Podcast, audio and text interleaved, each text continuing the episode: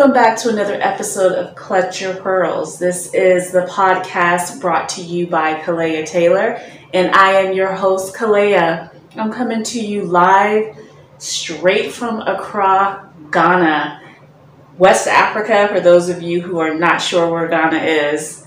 Welcome, welcome, welcome to the podcast. If you're new here, you better get ready to clutch your pearls, baby. Have a drink in hand, have a notepad and a pen, or get your computer out and start typing because I be spitting knowledge and y'all need to be getting ready. Okay, so in this episode of Your Pearls, we're going to be talking about that bribe game. That African bribe game is real, y'all. It is real, real. Like, ooh, baby, honey Yes, corruption is everywhere. Absolutely.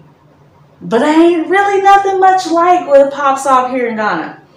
It is extraordinary what people get away with here, not just in Ghana, but in West Africa in general. It is. Sometimes you just sit there and be like, one, how are you not in jail? And two, how does a country develop if a few people are going to pocket all the money that is meant to fix the roads, for instance, are meant to go towards schooling and, and make the school buildings, you know, presentable, get students desks and chairs so that they can sit down on something and not be sitting on the ground.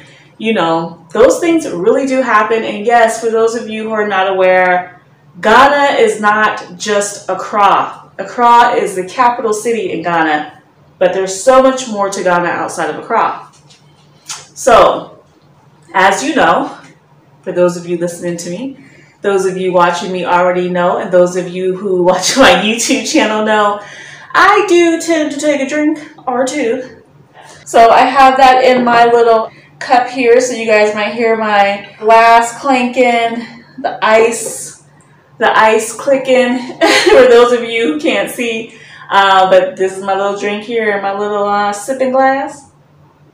Mm-hmm. Uh, so yes, honey. So when we're talking about the bribe game, though, in this particular episode, I'm going to go into all the different ways you can be bribed, and there's so many. Not you can be bribed, but people expect a little something, something, right? So I, I, should say all the different ways in which bribery can occur and does occur here all the time. Um, I'm going to talk about the banking system. In particular, the banking system when it comes to business, but also how people bank here, the, let's say, upper middle class, to put it that way, and how extraordinarily bizarre it is for those of us coming out of the West, um, especially when we are so used to only dealing with our own currency. Most of my examples, as you know, will be examples from the States because, well, you know, I'm an American. But I have spent some time in Germany, so there's some things that I know about from that perspective as well, especially considering that I, I was doing business there, right? So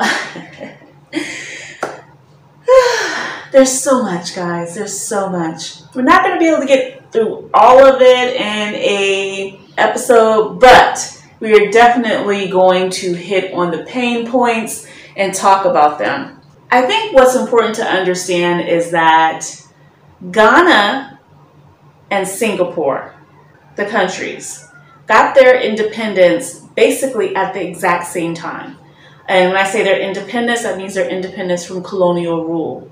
Singapore went on a path of in order for us to compete with the big boys and make sure our people don't starve because we're an island nation with absolutely no resources, we're going to have to figure out how to take what we do have, which is this beautiful island, and make it attractive for foreigners to come and invest and live.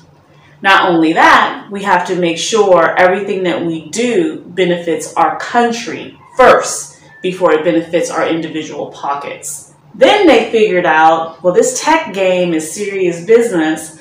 So it's the 90s, early 2000s. We better switch up how we're doing things if we want to remain in the game and stay competitive and be able to continue to build up our nation for our people. Today, Singapore is one of the most expensive places you can live number one. Number two, folks with crazy, serious million dollar money, billion dollar money be all up in Singapore, while at the same time helping the economy of Singapore. Singapore has full infrastructure, super modern. it's like, you know, there's no difference from going from the west to there at all because you have everything that you're used to having and more. Ghana, on the other hand, instead of taking the independence and building upon the foundation that Kwame Nkrumah started and the founding forefathers started for the country, instead of going with making our own products, because there were tire manufacturers here, they were being able to refine their oil here, they were making aluminum manufacturing here. There was lots of different manufacturings, like rubber, like the rubber for the erasers. Rubber, rubber grows here in Ghana. Remember, those of you who don't know, rubber comes from trees. The rubber tree. You know, it's a rubber tree, right? So, you know, during that era, they were capitalizing on all the things that the colonizers valued because it helped to build up stuff here. They moved the capital from Cape Coast to Accra. We're building out along the coastline all the way down to Tema, created the port, did all this stuff that was a foundation that should have been built on. However, ah, my people, my black people, my black people, my black people, don't matter where we are, the envy, jealousy, and greed takes over and we all lose. Instead of Ghana going in a perpetual way of wealth and being able to be foundationally strong, greed and corruption took over. Those in charge kept finding ways to keep money, kept finding ways to get money and not reinvesting that money and putting that money back into the country, back into the communities, back into the people. Now, yes, some of you will say, oh no, those white people were up in there doing this, doing that. Those colonial masters made sure that they had their hands on all the natural resources. They had them in all these kind of crazy contracts to get a hold of their gold and their natural resources that are in Ghana. Because Ghana has every natural resource there is. Diamonds, everything comes out of here. Okay, like, yo, I understand that and I feel you on that. But at the same time, even with hardships, there should still be a way to continue to grow the country so that at least at minimum the people are educated. It's not until now, until what, 2017, 2018. So when I say now, even more recently, that high school, high school, and for them, high school is only three years. So the high school level, let's say the 10th, 11th, 12th grade, your last three years of senior high school, it's free at the public school level here now in Ghana. What century are we in for that to finally be free? Education across the board should be free. You know why? Because when you educate your people and your people are literate, your people are well read, your people understand how other cultures, other people act, and your people truly know their history. You, you hear me? Okay, let me see, repeat that again for those of y'all in the back. When people know their history, they do not repeat the same stupid shit. All you see is a repetition in Africa of history being repeated because folks don't know their history and they worship a white God and they see all white people as gods. and yes, I said it, it's true. Now you're going to say, well, what does this have to do with bribery and corruption and the bribe game in Africa? It has everything to do with the bribe game in Africa because folks are so busy. And you know, I'm not calling nobody by name, I'm not a politician. But folks be so busy trying to make sure they are an MP, trying to make sure that they are a minister, which is a separate thing than an MP. It's like over a department or over an organization. Like the, for those of you in the States, think of it like a Secretary of Education, right? You're over a, a, large entity, a large body, uh, that runs something in the government, right? The bribe game here is so so batshit crazy, and the nepotism that accompanies the bribe game, because the bribe game is not by itself. The bribe game has a has a sister, and the sister is nepotism. So nepotism, nepotism, the bribe game are basically twin sisters. Okay, for sure, for sure. That's how things work here and it makes it hard to do business. it makes it frustrating to do business, but it also makes it opportune to do business. Yes, I said what everybody else may want to keep secret, but you know, only a few people will ever hear this anyway, so it doesn't really matter. At the same time, you should have your shit together and nobody should have to be saying this anyway. So, the bribe game. Let me tell you how crazy corrupt this place is. They will say to you, oh, we have digitized, we have digitized the process to get your birth certificate or a death certificate. Now, mind you, this is a place where birth certificates are not given to children at birth. Most people don't even have a birth certificate. Um, but now, since there's a growing middle class, and you know, some, you know, each government has different initiatives that they want to align with and do. This one decided they want to go and try to digitize and streamline things. But when you talk about digitize, you're talking about you want to be able to take all your written records and have them streamlined into like a database, series of databases, access easily and quickly online, and have your processes be able to be to be done online. So, for instance, you can go online to register a business, which you cannot do here, even though they say you can. if you guys saw what they did with data here, you would be appalled. So that example would be like, uh, in order to register a business, you would go online, you would fill out your personal information, the business information, who is going to be part of the business, the board of directors, the shareholders, your articles incorporation, all that, all those things you would be able to do or submit online. At least that's an idea. So here, when they say they digitize, they'll have a website, They'll even have a portal. But when the people on the other side of the portal, because it takes people in order to look at the data to figure out how are you going to assist folks or what are you going to do with that data. There's so many issues. and, and I think one of the issues is like, okay, well, we're not even creating the portal or the software in which the country is going to use it and collect all this information about people. For instance, everyone had to get a national ID called the Ghana card. That system is created by a foreign entity that holds onto all the data and doesn't even share any of the data with the government of Ghana, let alone with any organizations in Ghana. What?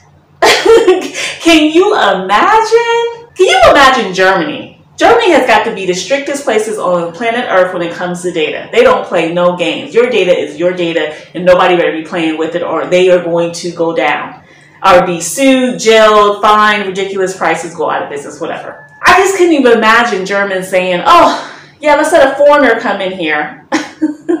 okay, so I use that German analogy to give you all a perspective on just how loosey-goosey, I guess you can say, things are when it comes to technology here in particular data. So, so I talk about other countries and I'm comparing them to Ghana because a lot of the growth that should have happened in Ghana didn't because of greed. And greed is personified in bribery and corruption.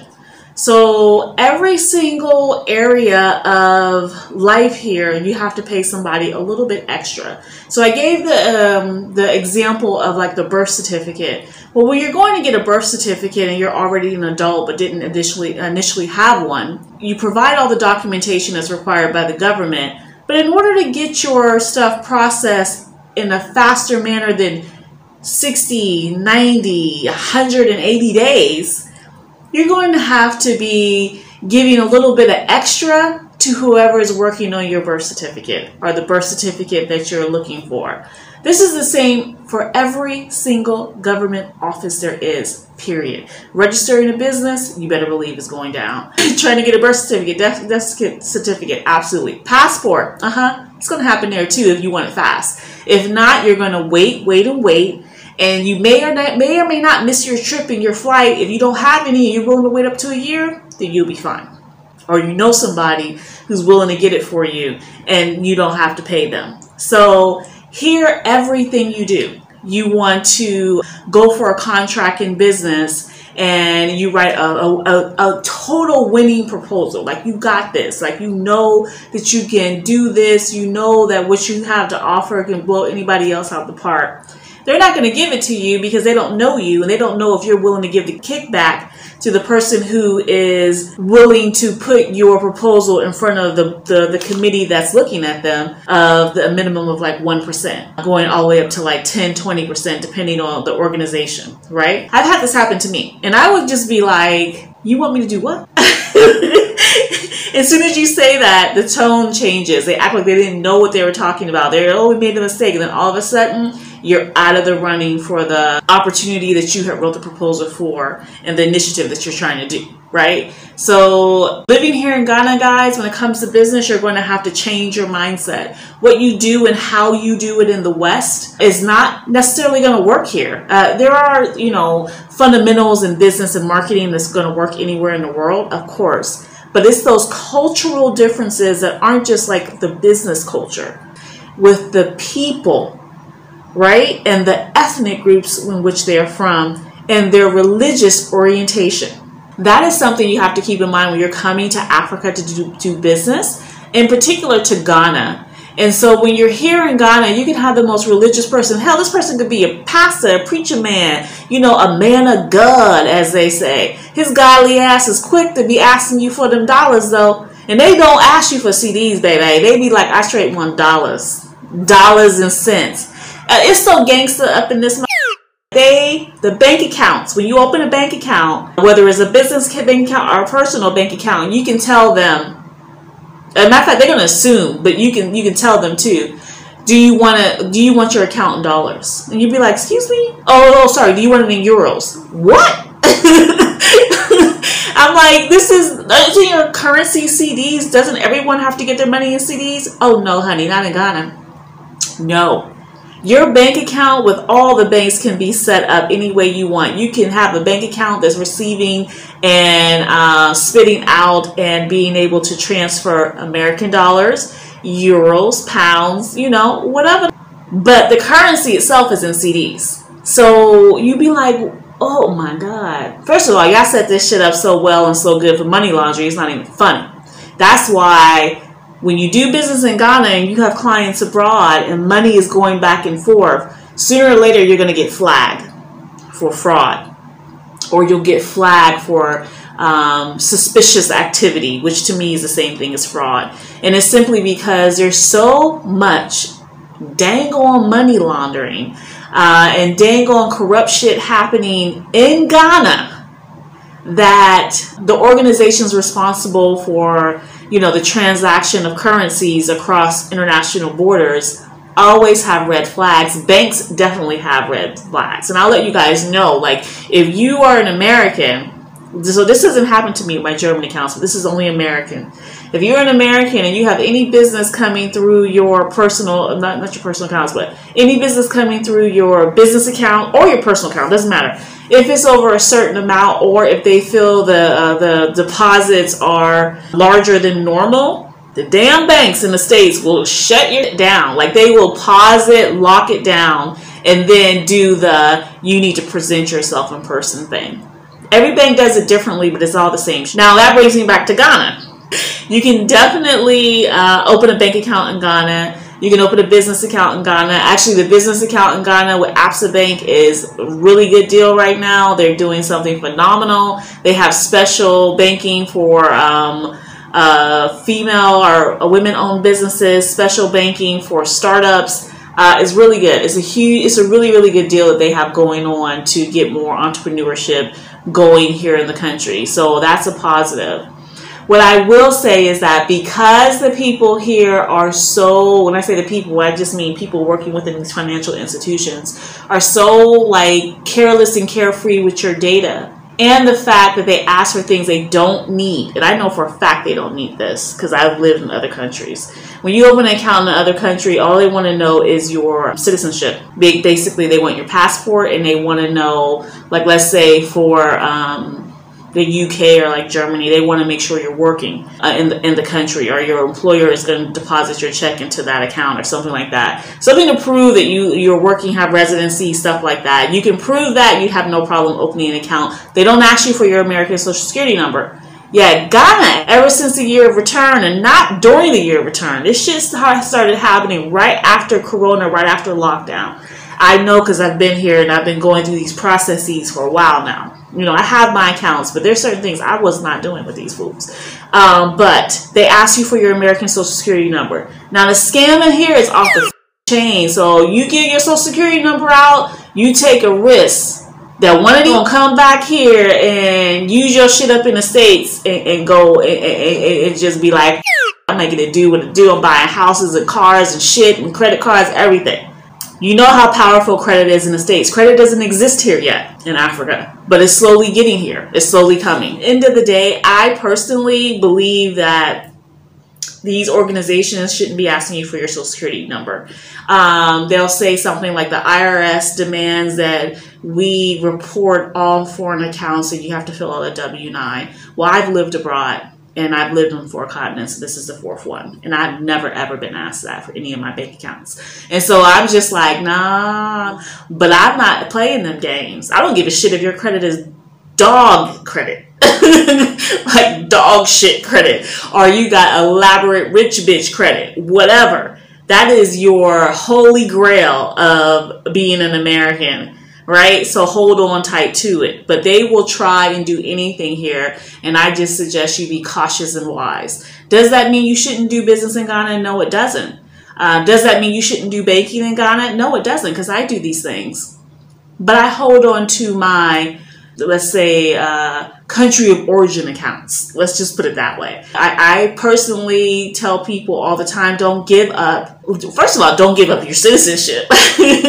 but secondly, don't give up your accounts. Don't don't don't be so quick to part with things because these things matter because Ghanaians who have means, and I mean wealth, have accounts in the US have accounts in Britain, have accounts in Germany, have accounts in France, have accounts in these countries in which they have lived or done business. And they keep those accounts, they hold on to them. Why? Because they're federally insured.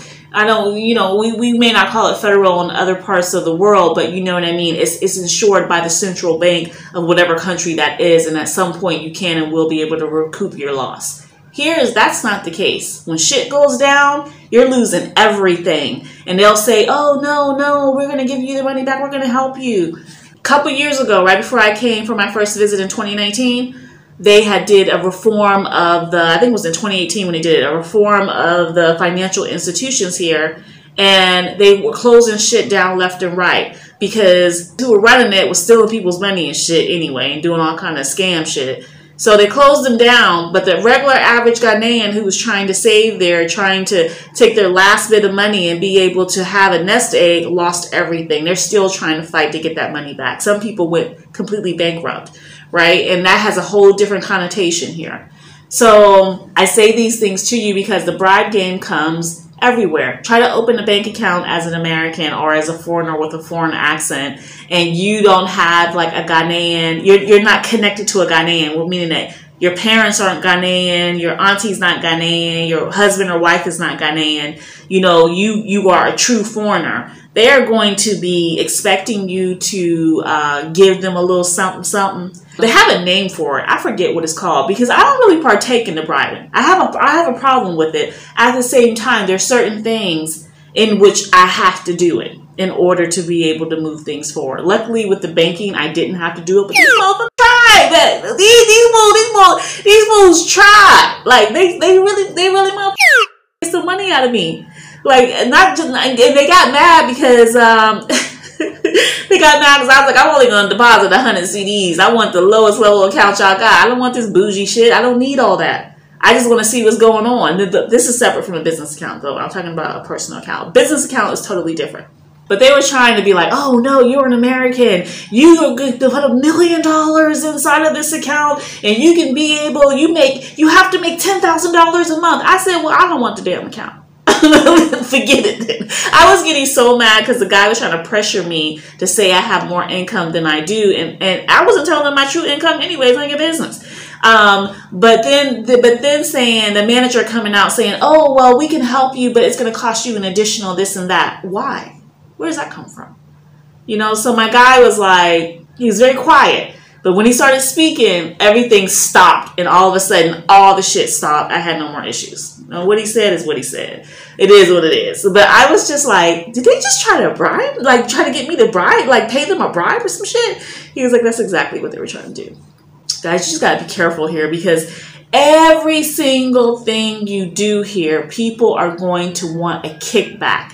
And that's how, you know, Chicago is the home of bribing for the for, for, for, Americans, right? And so I'm coming from Chicago. So I'm used to, to all this bribe nonsense, corrupt politicians and bullshit. You know what I mean? But not this openly. This is so open and in your face, and they know they will not get prosecuted for it. They know they will not get in trouble for it. So they do it you know, and it's just kind of like, well, you know, this is the name of the game. So, you know, old heads be like, well, this is how things work, you know, and we all had to go through it. No, we don't all have to go through it because, first of all, just let us know what's going on and then we can decide how we want to handle it. So, for that African bribe game, it's in every single industry, every single vertical, every single aspect of business you're going to encounter it. It's up to you to decide how you want to deal with it. Do you want to uh, open Pandora's box and be doing that left and right in order to get things done quickly? Or do you want to do basically a lot of what I do? I wait it out. I just wait it out. I just be like, oh, so this is supposed to take three weeks, but it's going to take me six months. I. and I waited out. So, you know, it's a it's a different type of vibe when you do that. Um, and it's hard for us coming from the West because we're used to time frames. We're used to time frames being adhered to. We're used to consequences for actions, especially by government employees. But that is non existent here, although they talk a great game and all this shit at like um, the Ghana Investment Promotional Center, which is hilarious. Then they talk about, you know, all this stuff that they say in different um, public media venues is nothing like real life. So that African bribe game, y'all, is not just the Ghana thing. You know, it's not. It happens in a lot of African countries, period. I'm not going to sit here and say what African countries it, it, happens in, but I damn sure can say it happened all through West Africa. You best believe that shit. but I'm specifically talking about Ghana because it takes a mental like refresh. It takes like a mental readjustment of yourself to be able to one start a business and maintain a business with this type of business culture, right? And, and, and so this is a business culture that sits above all other business cultures and right underneath government acceptance in this fine veil, thin line of invisibility. And no one admits that they do it, but they all expect it. So when you see people moving up the ladder really fast here, understand what they're doing to get to make that happen the way they do, right? So, you know, it's just a matter of, I'm not saying people aren't working hard. I'm not saying that people aren't on their grind, but I'm telling you how things work here is definitely not like anything you've seen before, which is why I started the Black Unicorn Business Blueprint because, child, the mental preparation that has to take place to navigate understanding what actually um, matters when you're trying to do proposals, understanding how to even pitch here, and understanding how to deal with employees. Woo, cha! Uh, that's what we cover in, in, in that program. And if you want to know more about it, just go to theblackunicorn.org and click on business, and you'll find everything you need to know about the Black Unicorn Business Blueprint. The bribe game here in Ghana is the way of life. Um, you know, I call it the African bribe game because it's just beyond Ghana's borders. But the the the the, the fact that bribery and nepotism is hand in hand here makes uh, navigating uh, all about who you know, and you have to know someone, and that someone has to be connected with others, uh, especially if you're trying to roll in certain circles. Classism is something I probably will talk about in a different podcast but classism is very real too here. And so that matters of who you're going to be rolling with and how they're going to be able to assist you getting to that next level.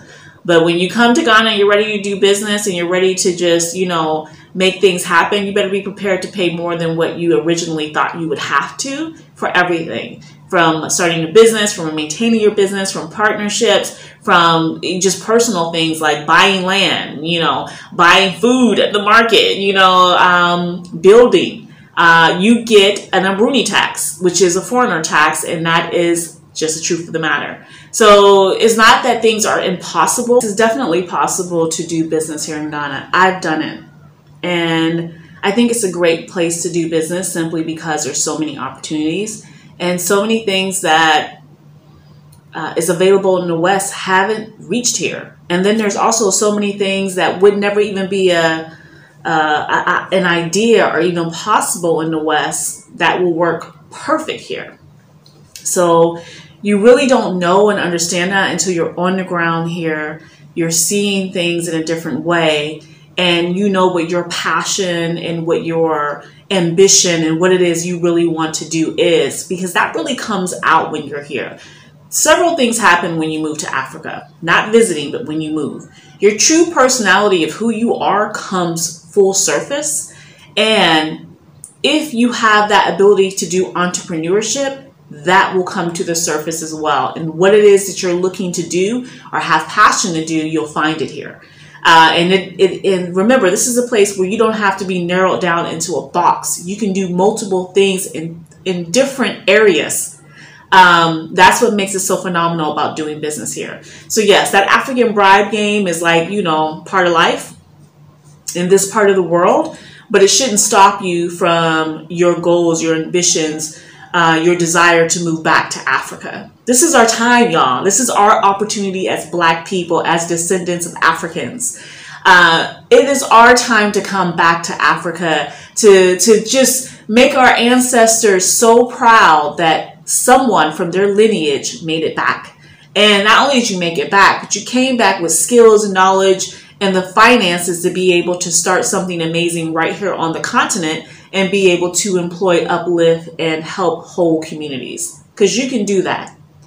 If I can do it, I know full well you can do it. And quite frankly, I believe every last one of you listening to me can do these things so much better than I can. And I want to see you guys grow and blossom. So thank you guys for joining me on this episode of Clutch Your Pearls. This is episode two, that African Bribe Game. I hope you guys join me for episode three, which will drop next Friday. Do it, do it. Girl, do it, do it, do it, do it, do it.